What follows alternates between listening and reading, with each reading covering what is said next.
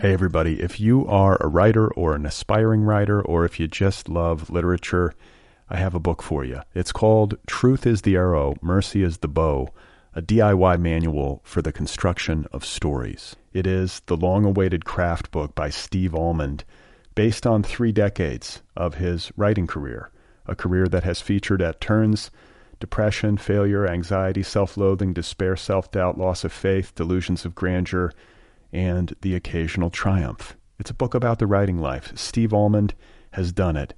He has embraced it, the full catastrophe, and he has lived to tell about it. The Boston Globe says, quote, This isn't just a book about writing, it's a book about honesty. And Richard Russo calls it, quote, one of the best books on writing I've ever read.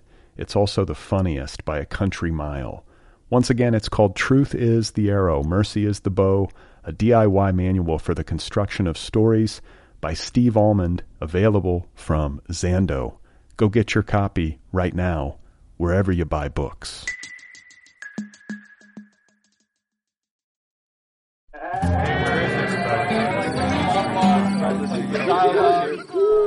Hello there, how are you? Welcome to the Other People podcast. I'm Brad Listi and I'm here in Los Angeles. How you doing? I hope you're well. I have on the program today Matt Bell. His critically acclaimed new novel Appleseed is available from Custom House Books. It is the official July pick of the TNB Book Club. The TNB Book Club is an offshoot of the nervousbreakdown.com, my online culture magazine and literary community. It's been around for 15 plus years. Is that real? The book club has been around for more than a decade. If uh, you want to find out more about that and sign up, just go to thenervousbreakdown.com and click on Book Club in the menu bar. So, Matt Bell and I will be in conversation momentarily. The new novel again is called Appleseed. Matt Bell is also the author of the novels Scrapper and In the House Upon the Dirt Between the Lake and the Woods, the latter of which made him a finalist for the Young Lions Fiction Award. Matt Bell has also authored a short story collection entitled A Tree or a Person or a Wall. And he has written a nonfiction book about the classic video game Baldur's Gate 2. His writing has appeared in a variety of publications, including the New York Times, Tin House, Conjunctions, and uh, American short fiction, among others. He teaches creative writing at Arizona State University. Today's episode is brought to you by William Morrow Books, publisher of Count the Ways, the new novel from New York Times bestselling author Joyce Maynard. Count the Ways tells a mesmerizing story of a family from the hopeful early days of young marriage to parenthood, divorce, and the costly aftermath that ripples through all of the affected lives. Ann Hood calls Count the Ways, quote, rich and complex, brilliant and heartbreaking. And Caroline Leavitt calls it, quote, exactly the book we all need now. Count the Ways deals with new love, broken marriages, family tragedy, parent child estrangement, and gender transition, among other things. That's Count the Ways by Joyce Maynard, available now from William Morrow Books. Okay, so let's get to today's conversation. My guest again is Matt Bell. His new novel, Appleseed, is out there now from Custom House Books. It is the official July pick of the Nervous Breakdown Book Club. This is Matt Bell's third appearance on the Other People podcast. Really enjoyed catching up with him, hearing about what he's been up to since last we spoke, and learning about all that went into Appleseed, the new novel, which is uh, certainly epic in scope. So I hope you enjoy the conversation.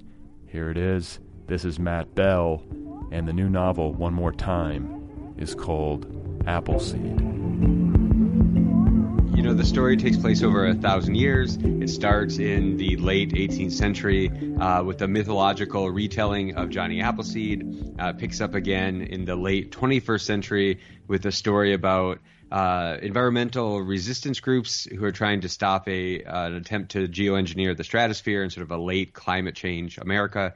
Um, and then the last storyline is 700 years in the future, uh, taking place in like a late glacial North America, uh, where there's sort of one living being living atop this glacier in a research station.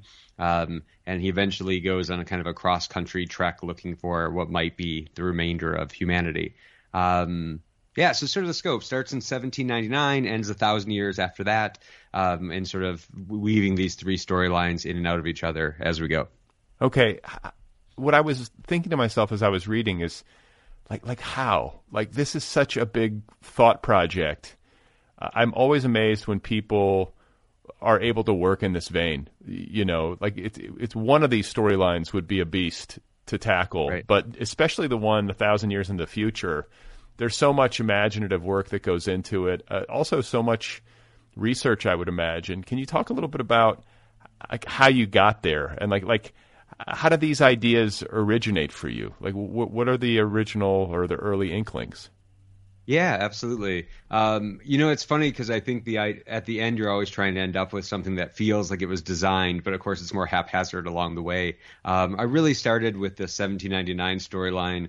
Um, the initial uh, inspiration for the book was I was uh, reading like all of Michael Pollan's books. I was, you know, sort of reading all of these books about about food and agriculture, and um, I was reading his book, The Botany of Desire, and uh, in that he talks about the apple as one of the the domesticated um, plants he discusses. And he starts talking about Johnny Appleseed and that sort of folktale, which was something I, I liked a lot as a kid.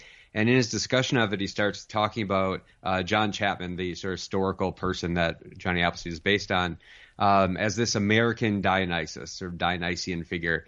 And uh, I was out for a run listening to it, and I just thought, oh, it'd be fun to write Johnny Appleseed as like a literal Dionysian figure, like a satyr or a faun. Um, so the initial idea was sort of just like that part of the story, like to start with this sort of half human, half animal uh, version of Johnny Appleseed, um, thinking that would be an interesting setting.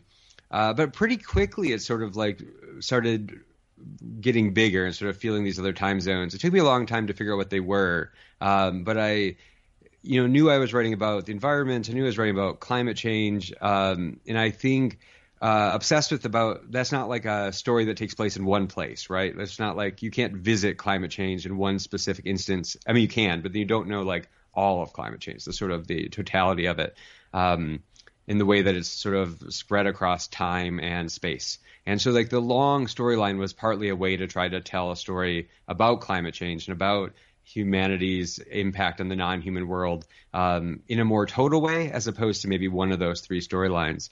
Um, but you're right. I mean, they're they're really each kind of novel length. There sort of is like a three novel build to the book. Um, in early drafts, it was much longer and really was like three sixty thousand word books that were sort of weaved together in that way.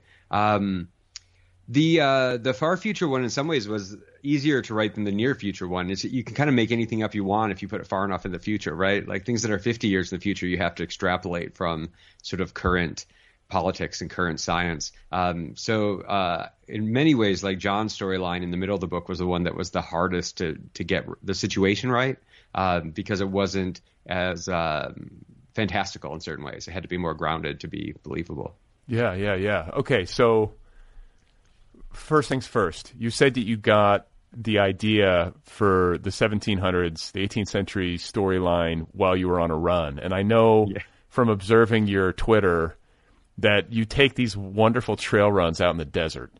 Uh, you teach at Arizona State, is that right? Yep. Okay. Yeah. So you're living. My, I've been there seven years or something now. Yeah. Wow. Okay. Yeah. So I mean, I think when we first met, you were living in Michigan still.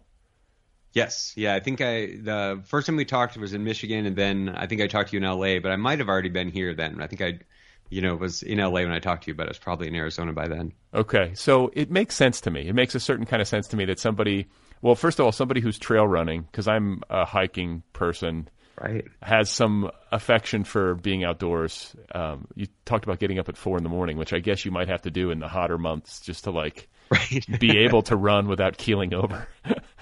Um, but it seems like there's a logic to that, that somebody who lives in the desert in a place that, you know, it routinely gets like 120 degrees in the summer yeah. would have some sensitivity to climate change. Uh, like, am I? Is that too simplistic? Uh, no, no. I think that's absolutely right. I mean, it's a um, it's a really obvious place to think about it in some ways because it's such an extreme environment. Um, I, I mean, you know, people have lived in the uh, the landscape where, where Phoenix is for a long time. You know, the original irrigation channels that uh, Phoenix relies on were made by the Hohokam people like a thousand years ago. Like people have lived here for a long time, but never in like numbers. Like four million people living in this desert valley where there's no water is like sort of obviously um, a fraught idea. And so you sort of notice it and you see it. Um, I uh, I think I've grown really sensitive to the sprawl here because of just the way Phoenix is sort of shaped. You know, sort of this big flat city that's always growing on the edges. Um, there's a there's a part early in the book where the where Chapman and his brother Nathaniel are are standing on a mountain and they're looking out at where they're going to plant that year. And Nathaniel's giving this sort of manifest destiny speech, right? It's like one day all this will be houses and all this will be cities, and you know we'll cut down all these trees and make room for people. And uh, and I think that was partly inspired from like hiking here with my my dad, who has maybe a little more manifest destiny in his heart than I do. And he'd get we'd climb these mountains on the edge of Phoenix, and he'd look out at the like the edges of the valley and be like, one day that will all be houses. The city will just keep growing and growing. And I'm like, no, anything but that, right? right. Like that's the last thing I want for this place is there to be like another four million people here. Um, and uh, and I I think so that sort of tension between I grew up among environmental people and, and hunters and, and outdoorsmen and we spent a lot of time backpacking hiking grew up in the country. Um, in, Mich- in Michigan. between yeah in Michigan. Um, that tension between like loving the outdoors and loving the natural beauty and also like seeing its usefulness for people you know or the way it can be sort of bent toward toward what people want. Um, I think that's something that's been in you know in play in me for a long time, and uh, and Phoenix is a good place to think about it because it's so obvious on the surface that it's happening. Yeah, I feel some similarity there living in Los Angeles, which is the most right. built out city. I mean, like you talk about Phoenix having room to grow at the edges in theory. Like I feel like Los Angeles is just done. You know, there's not even a square. It's barely a square inch of open space in this entire city and you have 10 million people. I mean, I guess we have a little bit more water than Phoenix, but not much, you know, not It's much. all the same water, right? I mean, it's all this Colorado River project. Like, you, you know, your water situation is tenuous the same way ours is. It's the Colorado River project and the Hoover Dam and all, you know, these sort of, um, it's weirdly linked. Like the, the sort of future of the cities are, are part of the same system, you know? And in your book, the the speculative fiction has the Western United States emptying out. Like yeah. that's the future you're envisioning. Uh, I'm wondering, and this is, I guess, part of a larger question that I have for you around research. You know, for a book like this, but like how much of that hews to research that you may have done, or what scientists are envisioning for the future based on data and climate models. Um, I uh, I don't know if I can speak for all climate scientists, but I think um, one of the things that I I'm interested in is like I think there there seems to me like you have to stop you trying to make every inch of land sort of productive or habitable by people. Like some of it will have to be left alone so that it can be, you know, we have to have a balance between sort of the world and, and the world we inhabit. Um, and so I think one way of thinking about that was like, what if we left some of the land to sort of be itself again. Um, and if that's even possible at the time of this book, like I think right now, if you abandoned the West, the West would regenerate in a certain way. And I think in the future of this book, it seems doubtful to some extent. There's so little living there. Um, I was thinking a little bit about I was trying to use terms maybe the opposite of the way they're used uh, in mining. Like uh, they talk about uh, like sacrifice zones, which is what the West is called in the book, and a sacrifice zone is the landscape you sacrifice to the mine around it. Um, so like you blow the top off a mountain so you can get the coal or something, and that's like a sacrifice zone. You sacrifice the wildlife that lives there so you can have the coal. Um, and so in in the novel they're using that term to we give up the West so we can protect the people who are left, you know, um, and sort of move them to a place that's habitable still in the book or can be made habitable. Um, so I think that was part of sort of thinking through that for me. Um, I was thinking a lot about the national parks. I mean, the West is so beautiful, and there's so much. There is a lot of like federal land or land that's not sort of inhabited in the West. Like Phoenix has, or Arizona has a lot more uninhabited land than Michigan does, right? Um, and I think we like to think about like that land being like left alone, or like the Grand Canyon or Yellowstone is like a place that even though there's parts you drive to or walk through, a lot of it's just sort of left doing what it is.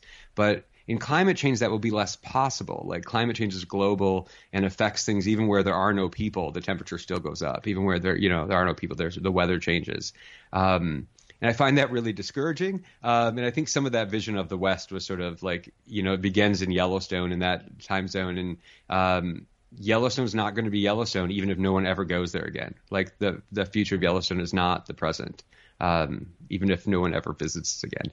And that's a that's a weird thing to sort of know that you've seen something that might not be there in the same way in in a hundred years. I think maybe we're more aware of that than we used to be. I like poignantly, like daily aware of that. Well, I was going to say like radically different. Like that was some yeah. of the that was a sad um, moment for me reading is like thinking about like oh shit, like Yellowstone, like it's going to go. Like all these things that I think we take for granted these natural wonders can there, there's a good possibility that they're going to be radically altered by advancing right. climate change. Yeah, and um, it's hard to think about and hard to you really you can't protect them just by like reducing the number of visitors or something like it has to be the systemic sort of change that is going to protect those places like caring about yellowstone isn't just getting keeping people from bothering the bison or something right like the, they need a bigger buffer than just us not driving by um, yeah. Hey, everybody, if you are a writer or an aspiring writer, or if you just love literature, I have a book for you. It's called Truth is the Arrow, Mercy is the Bow, a DIY manual for the construction of stories. It is the long awaited craft book by Steve Almond, based on three decades of his writing career, a career that has featured at turns depression, failure, anxiety, self loathing, despair, self doubt, loss of faith, delusions of grandeur and the occasional triumph. It's a book about the writing life. Steve Almond has done it. He has embraced it, the full catastrophe, and he has lived to tell about it. The Boston Globe says, quote, This isn't just a book about writing, it's a book about honesty. And Richard Russo calls it, quote, one of the best books on writing I've ever read. It's also the funniest by a country mile. Once again, it's called Truth is the Arrow, Mercy is the Bow, a DIY manual for the construction of stories by Steve Almond, available from Zando. Go get your copy right now, wherever you buy books. You know, I, I kept thinking the the the John storyline, the the you know seventy years into mm-hmm. the future, or whatever it is, yeah. the one that you were saying was the more challenging one to write. Uh, I couldn't help but think of Edward Abbey I don't know if is he somebody that has been an inspiration to you. Uh, I, I, feel like I went on a kick with Ed Abbey not too long ago, where I was reading a lot of interviews with him and watching old f- footage of him. But he, talk about an iconoclastic American mm-hmm. writer and somebody who had like a really prophetic vision and like a rebel spirit. He was. I feel like he gets like I think he's underrated. I think is maybe where I landed after all that. Yeah, I think that's probably true. I mean, it's interesting being in Arizona because he comes up a lot, like sort of among the other people at the university that do sort of environmental stuff or that. Like his name's invoked a lot. Um, I've read some, but not a ton of his. Um, uh, although I've liked everything I've read, um, I think the the sort of maybe big famous sort of nature writers that were a big influence were uh, Annie Dillard and Wendell Berry, especially Berry. I think well Dillard and certainly in the way of writing nature. Um, I think Wendell Berry was someone that I started reading because every environmentalist I read invoked Wendell Berry, and like every everywhere I went, it was sort of like he was coming up, and I was like, well, I obviously need to read Berry, just sort of like a touchstone for so many people, and people in like really different like spectrums. You read like a like a Nick Offerman book, and he's talking about Wendell Berry all the time. And then you read uh, like a Paul Kingsnorth. I mean, Offerman's obviously pretty lefty too, but like a, a Paul Kingsnorth like radical like environmentalist thing. It's like Berry, Berry, Berry. You know. Um, and I think uh, uh, there's a Wendell Berry book called The Unsettling of America that was um, really helpful and really it just felt right to me. It's a really angry book. It's written you know 30 40 years ago. It's incredibly angry. Everything in it seemed more or less correct. And it was like one of those people who can like see what's happening and no one's listening. And they're just like very correctly yelling at you um, and I think he formed a lot of like John's personality in certain ways. Or, you know, though John's a lot more lost than Berry is. Berry's moral certitude is really high. Um, but I think uh, John thinks about him at one point in the book, or a line from his that is, um, man with a machine and insufficient culture is a pestilence. He sort of remembers this thing from Berry, and I feel like that's so central to maybe to that story too. Like to have all this technology but not have the culture that lets you use it well is a really central like Berry idea, um, and that seems uh, all over the book in certain ways. You know, like they, you come up with all these technological fixes for things, or these technologies that make our lives easier, but we don't have a way of integrating them well with the world or with other people, and so they become harmful instead of helpful. Yeah, well, yeah, like the, I feel like things change so rapidly that there isn't enough time for the average consumer to even think about what the right. implications might be. You know, that's been the case for me. You know, I feel like I always do think these things retroactively once I'm already addicted to the new technology. I mean, you look at how many of us are like trying to figure out how to like live peaceably with our cell phones, which is it's sort of a what an antagonistic relationship, you know. Um, I got off of uh, Twitter and Facebook in 2016, like either during the election or right after it. I was just sort of burned out and uh, and took some time off them. And uh, and it changed the way the news read because like the news would be about like Facebook and Trump and like how like these things were sort of used against us, and there would always be this little addict talk paragraph. They'd be like, "Oh, but what can you do? We've all got to be on Facebook," you know, like it's sort of like what. No, we don't have to be. You know, it's sort of that's a choice we're making. But it was really interesting to see like you had quit drinking, you can hear everybody telling you why they have to keep drinking, you know? And you're sort of like, you, you probably don't though. yeah. I mean, I think. I mean, I could go on and on. My, my listeners have heard me rant and rave about social media for, for yeah. years now, but, uh, I do think there is, there is some element of the population for work related reasons, and this could include writers. Yeah. who do feel like they've got to be on. You know, that's like part of their their work and part of the way that they build readership and all that all the rest requires engagement with these platforms. And that's part of it that makes me bristle where it's like oh my god like you're locked in. You have no choice you know? If, and i don't like the idea of not having a choice to interact with a corporation you know? Yeah. I mean in some ways it's the way the the whole problem we're talking about operates right? Like you can sort of um, I think there's a lot of stuff in the book about sort of complicity and uh, the ways that like you, we're in these systems that we didn't choose. It's not your fault that you were born into like a fossil fuel economy, and you can sort of see that it's bad, and it's also really hard to absent yourself from it.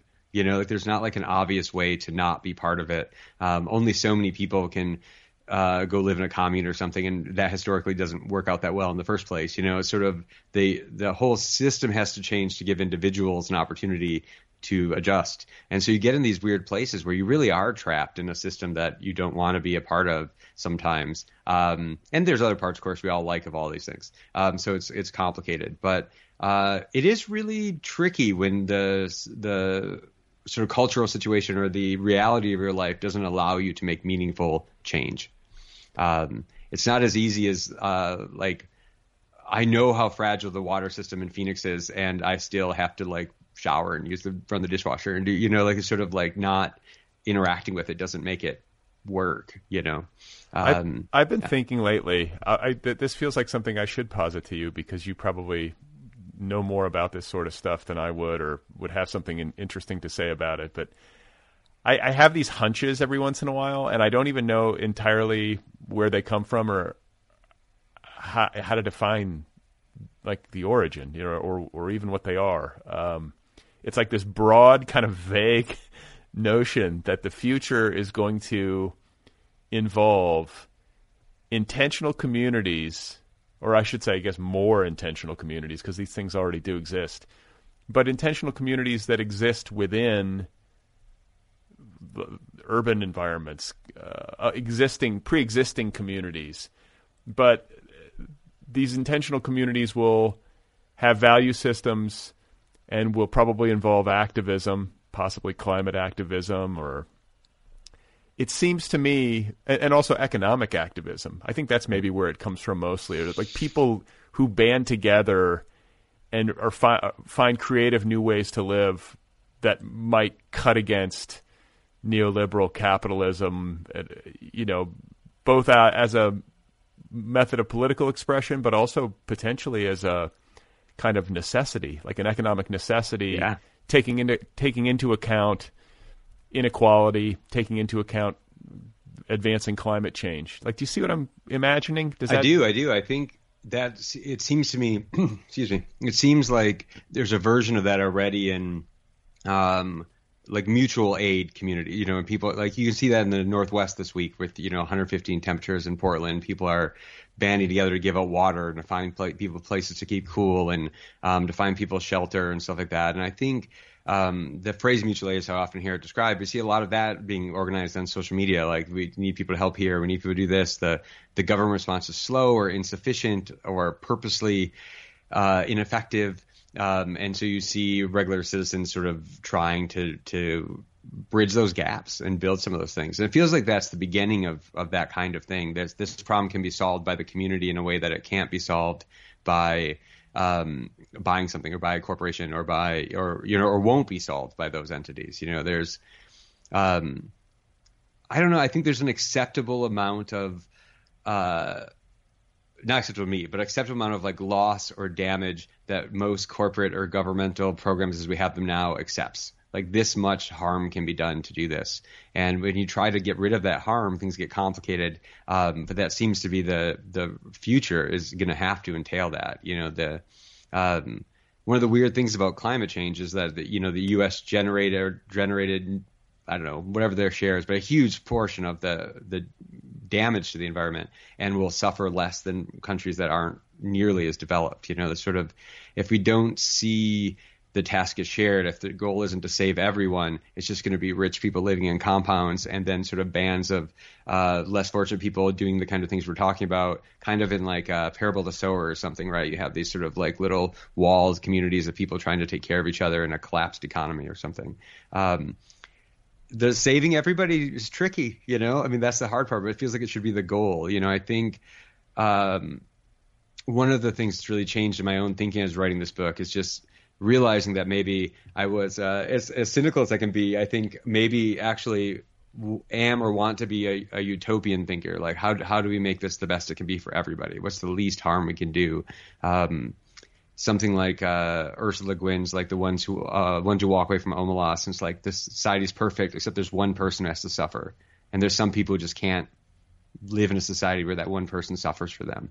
Lots of people suffer for us, and that seems like something we should find immoral. Um, and again, it's hard. It's easier to say it than to not participate in it. But I think finding ways to help each other and finding ways to make that better seems important, and that's work we should be doing. Yeah, no, no doubt. Well said. And I think there's a there's like a Le Guin. I think it's a Le Guin line about how utopia and dystopia are interrelated. Like every yeah. utopia contains a dystopia, and vice versa. And you know, there's a cynical part of me that can sometimes look at what what's going on and look to the future I have two kids and I can just crumple. I can just be yeah. like, oh my God, right. what are we handing them? What kind of fallen world are we handing to our kids and grandkids? Um, when I'm in like better, brighter moods, I might wonder if the pressures brought to bear upon humanity by climate change might bring out the best in a lot of people, might strip away some of the illusions that have not been serving us. Um, I mean, that's maybe the best you could hope for. It seems that's like the hope, right? You know, yeah. That as as the it becomes clear that the the scope of the problem. I mean, I think even in the not that people have not known what was going on with climate change for a long time, but you know, I started writing this book in in 2016, and even in that time frame, you can see like the intensity of the news coverage going up, and you can see the sort of the climate sort of worry going up, and it just means more people are are facing toward it as opposed to being like, I sort of know that's happening, but I don't want to think about it that much. Um, in my circles, at least, it feels like people are thinking about it a lot.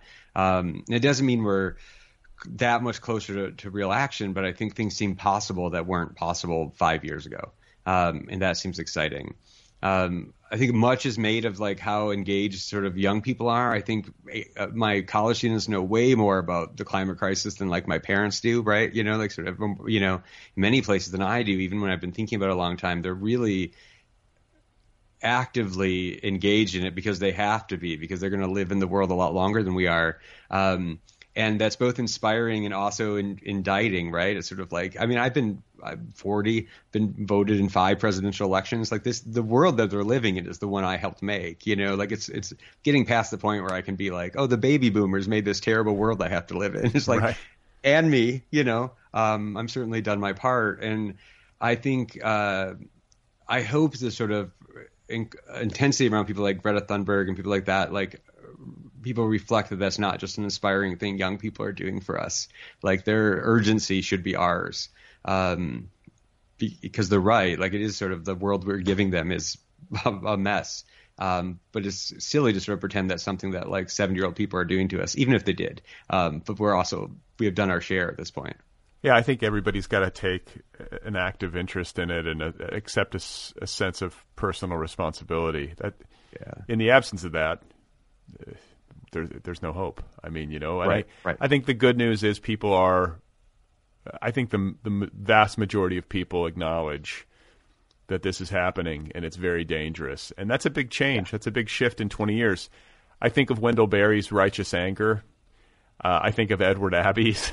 You know, there, there, were there were there were people shouting into the uh, uh, you know into the wind for a long time on this, and they were mocked and laughed at and ridiculed. Al Gore um, yeah. You know, and they were right. And okay. Man, it pisses me off to think like how different the world would have been potentially had the Florida election in the year 2000 right. You know the brooks brothers revolt and all that the recount. Had the recount not been stopped you know uh, what kind of world might we be living in now? Who's to say? But it's an, it's deeply frustrating to look back. And and not to pat myself on the back, but I'm sure you were in the same boat. I I could see that I I was uh, not denying that climate change was happening. I mean, I'm right. I'm no genius. I could figure it out. It just bothers me that there were all these, uh, you know, corporate entities and political operatives who were trying to quash it when mm-hmm. the data was overwhelming. It was plain, and there were the earliest inklings of like on the ground evidence. And right. I don't know. It's a it's one of those things where you, you can't burn up too much energy being pissed off about it because uh, you'll lose sure. opportunities to be proactive and get something done. But it it's uh it's frustrating to look in the rearview mirror and see how moronic humanity, you know, a lot of humanity was in the face of all this information. Yeah, that's probably fair. You know, I I think um uh I think Kim Stanley Robinson speaks really well a lot of times about like sort of political realities of climate change and of of capitalism. Um, and, uh, I think one of the things that I really appreciate when he he starts, was just in a, a roundtable with Ezra Klein in the New York Times and some other climate uh, scientists and writers, and he was talking about um, that we'll have to solve the problems with the tools that are on the table. You know, like uh, like the global political reality is like competing nation states and like that's not going to change in the next 20 years when we have to solve climate change right? Like you sort of like how how do we imagine you know we're probably not going to get rid of capitalism in america in the next 20 years. Like maybe maybe we'll change it but it's not going to go away. So you have to find solutions sort of that exist on the table. And i think I've been thinking about that a little bit recently because I, I do feel even in my book sort of posits this like uh, let me reset everything and then I'll think about how we could get out of this right? You know there's sort of a um, it's hard that's why the near future one's the hard one to write. Like it's the hardest place to think is right up where you are. What do we do in the next five years? What do we do in the next year? What do we do in the next six months? Those are like the really hard things. At the same time I think the more climate writing I read, the more like the solutions are, the big solutions are sort of known, right? Like we can't have a fossil fuel economy into the future. Like we've known that actually for 40, 50 years, right? Like that's sort of, that's known. Um, unlimited growth capitalism is not going to lead to a sustainable way of life for other people, for other people or animals. And so, um, some of these sort of what could we do to make things better is, is pretty known. It's sort of will, and it's and it's not letting our politics freeze us or pit us against the wrong people. You know, there's sort of um, even being mad at like individual Trump voters, which I certainly feel is like still kind of a symptom of being wrong at the mad at the wrong people. Like you know, like spending my my daily rage on my neighbors' Trump flags is like not the best use of my my thinking. You know, um, that the problem is happening at sort of a different level, and so I I, I think there is sort of hope as the sort of uh, communal sort of will to do something goes up. Um, I think. Um, watching uh, the possibility of Biden being a lot more radical than he was four years ago is kind of wild. You know, it's sort of like people have pushed, and the, the some of those possibilities are there that weren't there really recently.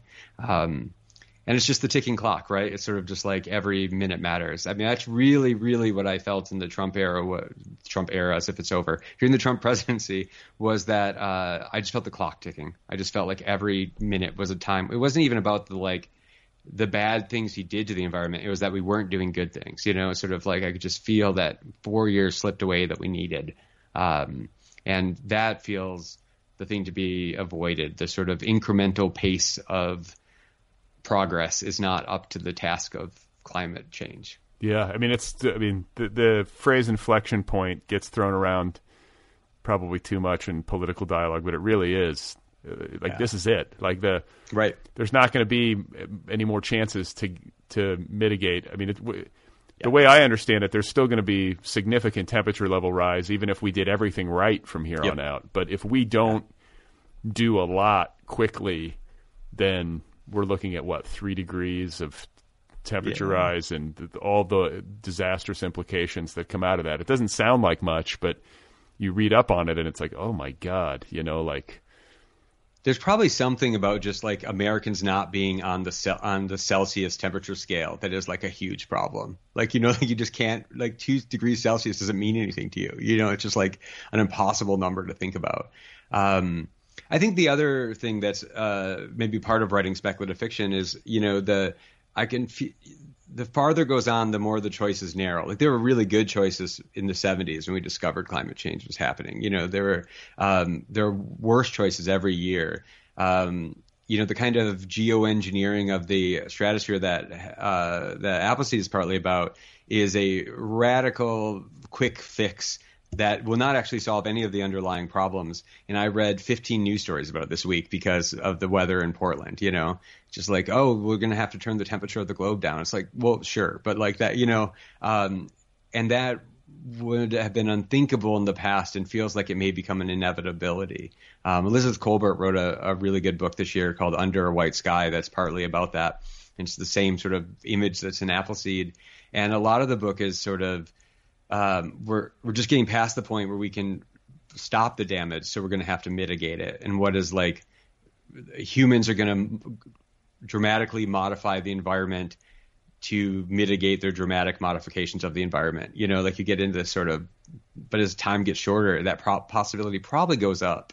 Um, and I get, I feel very, uh, I don't really want that to happen. And also, I can see the inevitability of, of a dramatic thing happening because it, it, you know if you don't do the small things, you have to do the big thing. So Elizabeth Kolbert, Under the White Sky. I'm, I, I haven't read it, but I read about it. Uh, I don't want to say I read some interviews with her. Uh, she wrote The Sixth Extinction. I mean, she's been yeah. she won like a Pulitzer or something for her work on climate. She's the yeah. New Yorker uh, climate change beat reporter essentially, and um, Under the White Sky is talking about geoengineering. Just so I'm clear on this.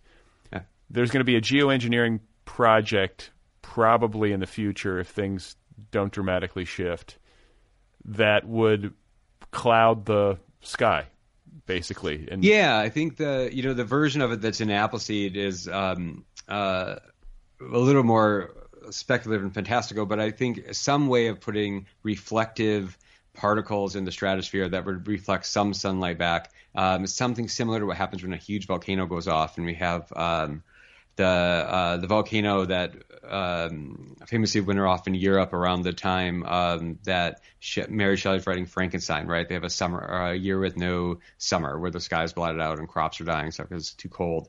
Um, but some way of like lowering the temperature. Um, it requires you have to sustain it, so you have to keep doing it. Is the thing, right? So you could do it right now with like you could drop aerosols out of jets for right, and you could like lower the temperature locally, but you would have to fly like thousands of jets all the time. Putting so you can sort of see like the problem to fossil fuels can't be flying jets in the air all the time, putting things in the air to lower the temperature. And the carbon dioxide is still going up, right? You're just mitigating it. So you don't solve any of the underlying problems. And a lot of the like big technological solutions are like, we'll do this and then we won't have to change how we live. And like that's, you know, um, that's the trick. Uh, I think I got really suspicious of the word sustainable while I was writing this book because sustainable often means like we'll just get to keep doing what we're doing, um, as opposed to uh, actually making things better. Um, and the other thing I think along those lines is uh, when you read about um, water conservation in the West, there's this uh, this thing that happens somewhere like Phoenix. I'm sure this happens in LA or did happen in LA before it was maybe maxed out. Um, you make a there's this much water, right? And so you get everybody to put in gravel in their yard instead of grass and you make the showers more efficient, the toilets more efficient, and the dishwashers more efficient. And then instead of leaving that water in the ground, you build another neighborhood. And so you, are actually as thing as appliances get more efficient, we use more energy. We just plug in more stuff. Or as water gets more efficient, we just let more people live in the place where there's no water. And so we, we right. So if, like efficiency, we have to make things that are more efficient, right? But they don't automatically become lessening of the overall effect. Um, so having uh, a greener house is great as an individual choice as long as your city doesn't build another subdivision next to you. And I think the sort of history of that is like that's what happens. You know, the stuff you never leave the water in the ground, you never leave the oil in the ground, you never leave the, you know, um, it just becomes a chance for growth, which is the the sort of capitalistic. You know, if, if to leave a resource not maximally used is a failure in capitalism. Um, but we're going to have to leave some stuff unused. Um, that's another thing that living in the Phoenix in Phoenix is good for because everybody sees the desert as barren, right? This idea that like nothing is in the desert.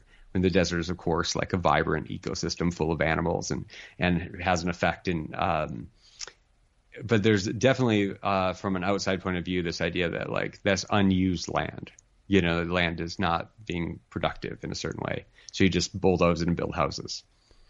Well, I think that's, you know, you're getting right to the core of it in my mind, which is the tension between like the ethos, the, the capitalistic ethos of unlimited growth, growth all the time. Right. Growth is always good. We need growth. If you're not growing by 10% annually, your company is failing.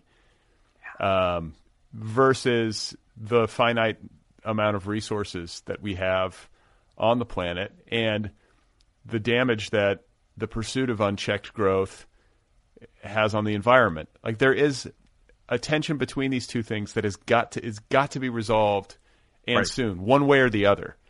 Yeah. Like it's either going to go all, you know, we're going to go all in on self-destruction or we're going to make fundamental changes to capitalism and I think it it would require us to engage with the difficult questions about how we live now that you were alluding to earlier. You know, like these techno- technological super solutions that, you know, people like Jeff Bezos and Elon Musk, like that that kind of person, you know, are likely to agitate for um, doesn't require us to like stop and like look inward. right. at, at, how we are relating to the planet and each other, and whether or not like whether or not capitalism is even the best way of doing things, which mm-hmm. is like an you know that kind of question is anathema in America, where we've sort of like been fed this idea that it's the it's the solution forever and ever, you know. And I'm right. I'm at the point. I'm past the point where I've uh, I've been questioning that. You know, I, I can't help but look around Los Angeles and the world in general and not wonder if there are saner ways to to live. Yeah, and it's it's it's so I mean it's again that sort of thing of of knowing complicity and also not being able to get around it and and all these things do tend to make your life materially better at least in the short term. Um, you know, I have a, a writer friend who's uh, fantastic speculative fiction writer and is involved in local the local like Democratic Socialist Party and like really just knows all that all that stuff and is really anti-capitalist and uh, and hasn't sold the first book yet and sort of having a conversation with him and talking about his novel. And he's like well how do you know like we're talking about all the like socialist politics of his novel. And it's like well how do I get like the biggest book advance I can get right? Because you because you, you got to live you right? You right. want to write books and you want right. to like you shouldn't have to live in a hole because you're a socialist right? Like it's like you sort of you should get it should work. So it's always that tension between like what you know and then the systems that are that you interact with, and um, and it's tricky because obviously the answer to not capitalism is not being paid for your work, right? Like that's not the the thing, but it is a these weird sort of tensions where it's really really hard not to function capitalistically in because that's the society around us and there aren't really other options for like paying your bills. Um, but uh, but you can decide how much you need and how much you want. Um, but I still think there's, I mean, the case already is like, I mean, all this stuff is related, right? Income income inequality is part of this. Um, you and I could make our lives as small as we wanted, and Jeff Bezos would still just like make another three hundred billion dollars this year. You know, like no matter how small you make your life, it won't stop him from making his bigger. So like the solution isn't that we all have to like live in caves so that we can stop capitalistic growth, but like maybe the people at the top don't need to own everything and have everything and leave us sort of unable to survive if we don't play along. Um, so there's some rebalancing of the economy that allows us to to start some of that process as well. Um, I think uh, you know the most offensive stuff when you're reading climate stuff is all the like bunkers that um, all the rich people are putting in their houses and stuff while you know like they're going to have these like climate treats. I think bill gates is one of the biggest landowners in america. Like that dude's fine. He's going to be fine. It doesn't matter what happens. His kids are going to be fine. His friends are going to be fine. We're not his friends. We're not going to be fine you know? Um, and i think uh, at some point we have to figure out a way to not let a very small percentage of people who will get to continue to thrive even as things get very bad that that's uh, repugnant and should be repugnant to everybody, and somehow we should band together to keep them from doing it to us. Um, there's a little bit in Appleseed, I think, of like uh, if the rich are gonna thrive at the expense of everybody, then I'd rather be nobody. You know, I think there is a like better we all go down than that you get to live in your tower and be fine while we suffer. Um, that may be the case as well, uh, but I think it's probably more likely that some people will be totally fine for a long time, and you know other people are going to be in awful situations. It's already the case. Um, it's going to be more so. I think you're going to have. I mean, I think it's already starting, but you're going to have runs Right. on land in places where the climate models say, uh, you know, are they're likely to fare better. You know, so Yeah. the Great Lakes states, Upper Michigan. You know, Yeah. I feel like Traverse City is a hot real estate market right now. You know, Mhm. people are going to say, "Hey, I can live up there in the summer," or Mhm. you're going to have rich people who, I, like, I, I, you know, what was I joking? Uh, or what was I saying? Uh, I was saying that they were going to have bipolar existences. Right. so you know, you spend the the you know one half the year in the northern hemisphere and one half the year in the southern hemisphere. You're going to have people buying up all the good real estate and sharing it with their families and friends or businesses or whatever, and then you're going to have. Um, you know, the other half of the year they fly south and they get to go live in Patagonia or whatever. It's a it's a really minor part of Appleseed. It maybe takes is like three paragraphs of the book, but it was really important to me that there be this like sort of spaceport that's being built, and that there you know there's a, a backup plan if you can't solve the uh, climate crisis, of course, to live in space, which is you know um, Bezos going to check out his new property this week, right, um, or this month. Um, I think. Uh, it was important to have it in there partly because I think it's realistic. And uh, there's a part where people are like continually trying to bomb the spaceport. And I was just like, I just feel like that like rage against like rich people's escape plan from reality is real and should be real. And like, um, it would be, I mean, I don't know. Like it's, it will be insane making the part where they get on their ark and go to like another planet in hundred years. And we're just like all left here, which is of course a pretty common scientific tr- sci-fi trope, but like, I think that you know that's definitely the goal. You know, of like Mars colonization is not like half of us will move to Mars and we'll just space out, and then there'll be enough room on Earth for everybody. It's like 500 of us will go to Mars, and it will be great. Um, so I don't know. I mean, that stuff seems so fanciful, but the real life version of it is the thing where Bill Gates owns a Montana and lives there by himself. Um, he's not even married anymore. He'll just live there by himself. I mean, like he'll have all of Montana. That's offensive. Um, you know, I think it's okay to feel rage toward that. Um, yeah. Uh, yeah, I was going to say, like, you know, they're talking about people trying to bomb the spaceport uh, as Right. like the rich attempt to flee reality. But I think maybe a more likely nearer term, uh, you know, prospect would be the walled, gated communities, and then everybody else on the outside. I could easily. I, I often say this, you know, to um, to people is like, who is that a future you want? Like, even if you're rich enough to afford to live inside the gated community, like, if everybody on the outside of the gate is starving and miserable and angry, you're not going to be happy either. And they're going to come at some point. They're going to come for you. you know, like that's what I could imagine. Is like people saying, "Hey, uh, we want in," or "We're just pissed off and dying out here, and we're going to come."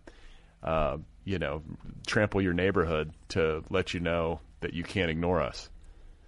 Yeah, there's a, a Margaret Atwood story. I think it's called it's called Torch the Dusties, which is like young people come for the old people, and they're like uh, like com- commune or commu- old community where they're sort of living this walled garden, everything's good, and the younger generation, the outside, are suffering, and they like come for the old people. It's sort of the end is sort of a, a similar generational thing.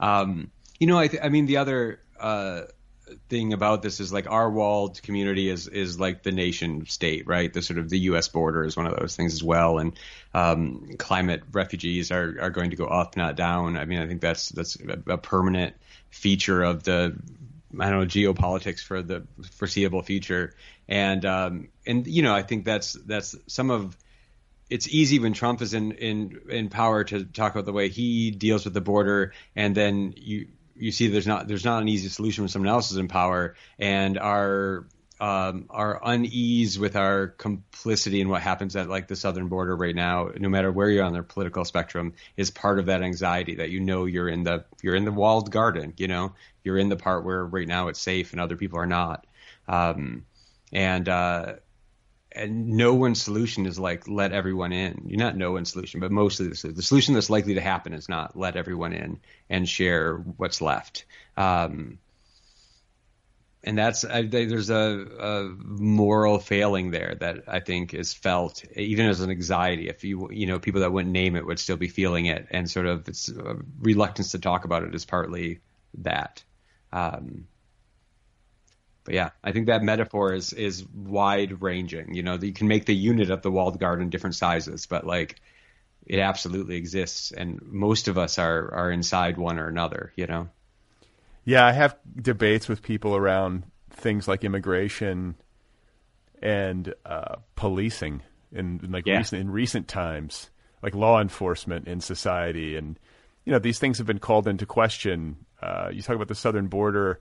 I've had debates with friends of mine where they're like, you know, there should be no borders, Right. and I'm like, really? Like, okay, that's like a radical idea and kind of utopian, and I like it uh, on that level. But I'm like, I don't know if it's practical in the world as presently constituted. Like, if you just Right.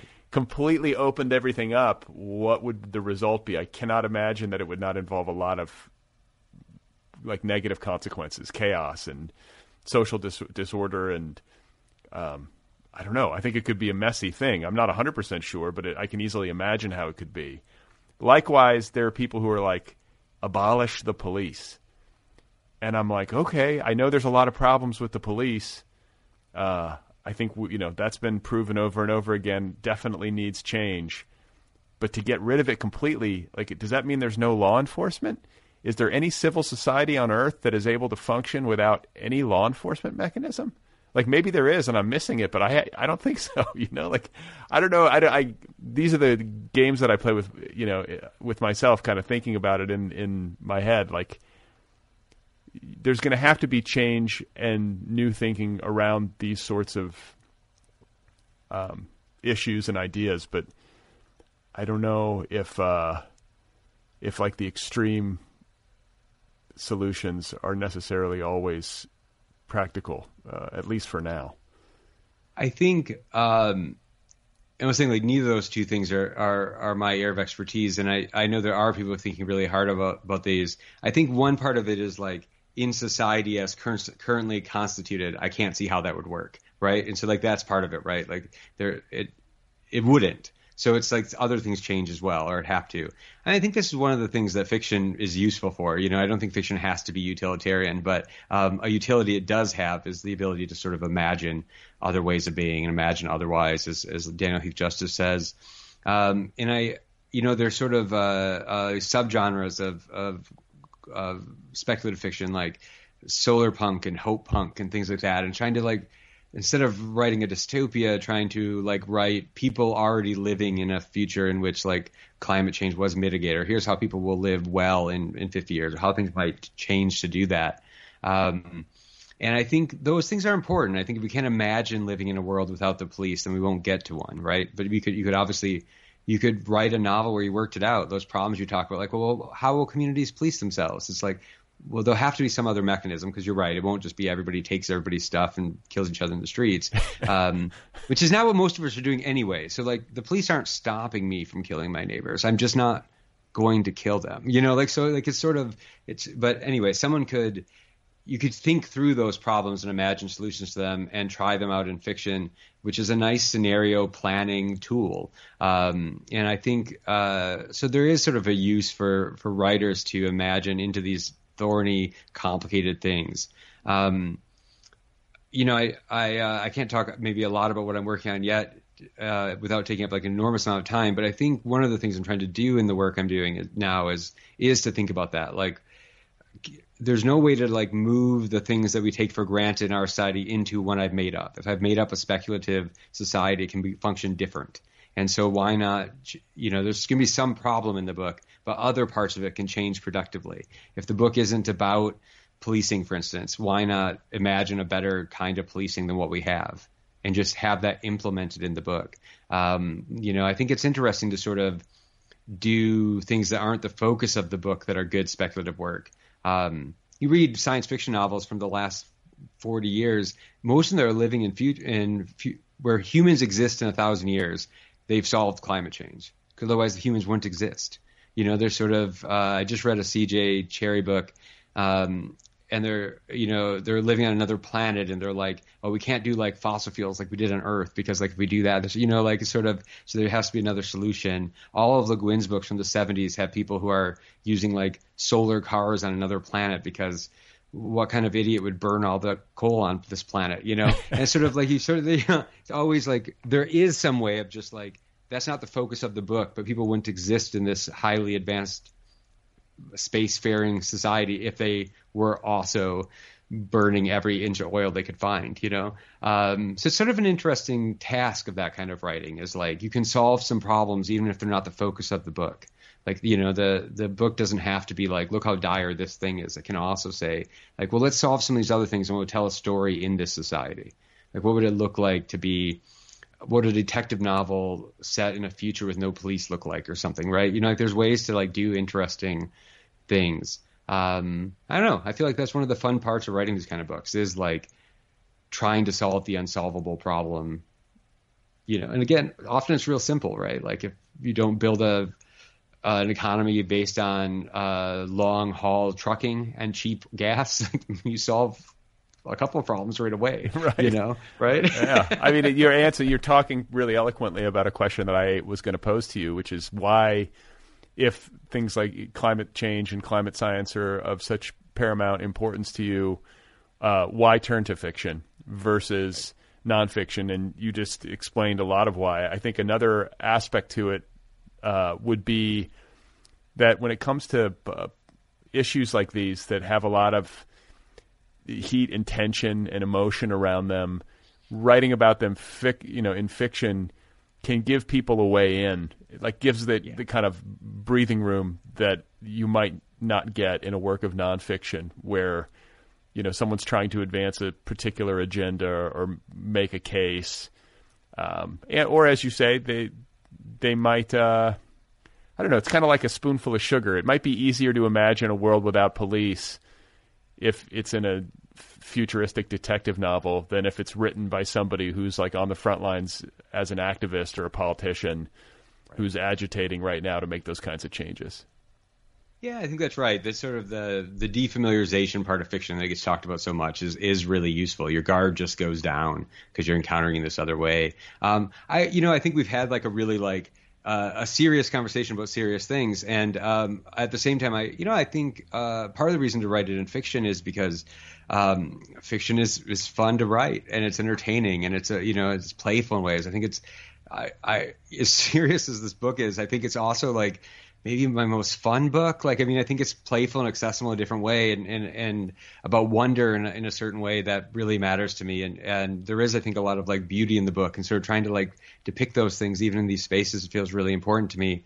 Um, but it, you know, like there's, uh, like a car chase early in the book, right? I'd never in a car chase scene before. It was fun to write a car chase scene. Like some of the like getting me to think about this stuff one of the ways to do is to do it in story because then I, you know, like as you're solving all these problems of storytelling or you're having fun making a certain kind of scene, um, you you stay in the chair and keep working on these problems in your brain. Um, and I think, I mean, I felt as I was writing the book, not calmer is not the right word because I obviously don't feel like calm about climate change, but I felt less anxious because I was spending time with it and thinking about it. Um, you know, like when you're sick and you don't go to the doctor and you're just like, am I dying? And then you go to the doctor and you're like, well, I'm sick, but now I know what it is. Um, like the sort of like staying with it was good. Um, and I think fiction is one of the ways for me that I can make myself stay with it. I mean, I did read a lot of climate science, but um, figuring out the intricacies of the plot was also a way of just like sitting with the ideas until I figured out what I thought about them, as opposed to just what I'd read about them. Uh, so I think you know the the writing and reading of fiction is useful in that way. Um, also, I mean, I don't know about you, but there's so many things I care about politically that I first encountered in fiction. Like I, I, there are a lot of ways in which, or or fiction prepared me to hear about it in the news in a certain way.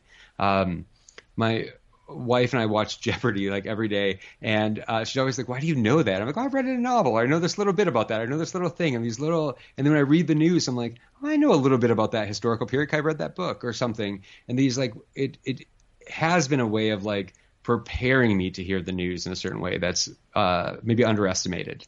Uh, when you read widely, you just get exposed to a lot of different perspectives and a lot of different ideas that like prepare you to think instead of just accepting or rejecting like what people are already telling you. There is sort of like a framework that it gives you. Um, but yeah, for me, a lot of it is like so much the stuff was fun to do or fun to think about or do these sort of mythological retellings in the book was like it was an enjoyable way to spend my days and it kept me thinking about the big issues that I was interested in as going. Of course, discovered a lot of them trying to solve plot holes too, right? Like the political future of the book is a plot problem that ended up me thinking really hard about like Naomi Klein's shock doctrine and things like that and disaster capitalism. And like I learned about that incidentally and then dug into it because it was solving a world building problem I had. And then I came out knowing like a lot about disaster capitalism that I might not have ever really understood what was if I hadn't built one. Um, that's useful. So, and when you say built one, you're talking of Earth Trust. Yeah, yeah, absolutely. And like, and for people listening who might not have read uh, the shock doctrine or who might not be familiar with the term disaster capitalism, this is, um, you know, a theory, a, a theory on capitalism that when there's a big natural disaster, or some other kind of disaster, there are forces within capitalism who seek to profit off of that disaster. So, just as an example, like after Hurricane Katrina, you might have land developers come in and buy up all of the Ninth Ward on the cheap and then build uh, condos on it or whatever it is. You know, like uh, find a way to make money off of um, catastrophe, essentially. yeah. Yeah, I think you know like a classic example is Halliburton after the the war in Iraq, right? You sort of you you cause a disaster, then you profit off it, you know, and I'm really um, yeah. Uh, and you know, and I think you know one of the things that's really important to me in in Appleseed is that uh, Eury Mirov, who runs Earth Trust in the book, is is like the antagonist, but not a villain, right? If that makes sense, right? Like I don't, I like her goals are her girls we're going to hear people with her goals all the time on the news in the next you know decades of people who want to do these big technocratic techno-utopian solutions to climate change that don't require other kinds of systemic change. And she uses this shock doctrine disaster capitalism sort of moves to do kind of a benevolent benevolent in air quotes takeover of like half of the country that allows her to sort of control the food system and then unilaterally set up this geoengineering plot. Um, but she doesn't believe democracy's up to the task. That it's it's her sort of gaining enough power to to do this thing that needs to be done. Um, but it was interesting to think through that. It seemed like though I don't think there are any examples of disaster capitalism being used well in the in the actual world, you know. But like, if you were trying to free climate change solutions to climate change from ineffective government, maybe this is one of the ways you could do it. Is sort of the thought problem of that her actions in the book. Um, and it was interesting to think through that, you know, the sort of watching a 50-50 Senate take all of the climate change out of the infrastructure plan while the infrastructure melts down all over the country does not make you feel like, oh, democracy will work this out on its own, you know. Um, and so it was interesting to think about those other solutions, even if I don't really want those either. Like it was still like to have the contrast in my brain and to say like, you know, if not this, then that maybe you know, or at least that's one possible way. It's a really interesting question that I think is very much of the moment is whether or not, and Biden talks a lot about this, is whether or not democracy is up to the task and can yeah. it move quickly enough to address the problems when the clock yeah. is ticking. Uh, that's that seems like it's has yet to be answered. You know, like we're in the process of getting the answer, but we really I don't know. It's an uncomfortable question to to entertain in some ways because what's the alternative if the answer is no? Right. Is I mean, that's the right. that's that's yeah. that's what you're asking yeah. in the book. I mean, that's yeah. that's what Eury's all about, you know, and. And you know, in some ways, the real life shows some hope, right? Like, uh, like the the Green New Deal was a was an aspirational like these are the best case things, and we'll, maybe we'll get some of these when like AOC was elected for the first time, and then it was essentially the platform of the Democratic Party in the next presidential election.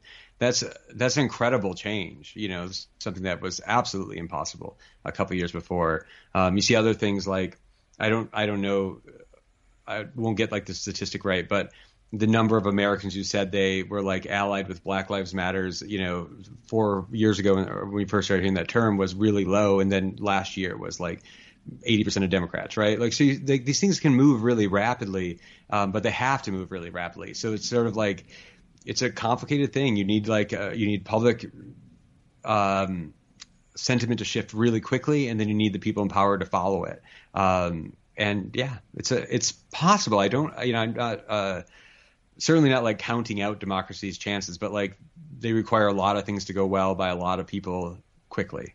Well, um, on the on yeah. the optimistic side of the ledger, and it's a grim form of optimism, but if more and more people experience 120 degree summer days, and if more and more people are breathing soot from wildfires for three months every year, public sentiment is going to change, and like that, that is like in a weird, grim way. It's something that gives me hope because, you know, people aren't going to believe scientists. You know, too many people are not going to believe scientists uh, on the news trying to talk sense to people. Um, right. More and more in our country and in the world, people seem to have uh, their own reality or believe they have their own reality. But when you're baking at 120 degrees uh, in June, there's no you can't you can't talk that away. no. And uh, maybe that'll you know maybe that'll have an impact, and people across the political spectrum will see the wisdom in making these changes quickly. I, I hope so. I mean, it's it's um, it's unfortunate how many things you have to wait till they're like on your door before you're you'll do anything about them. Um, but it's on our door. So let's do it. You know, right? it's yeah. I mean, it's yeah, impossible not to see or understand at this point. You know.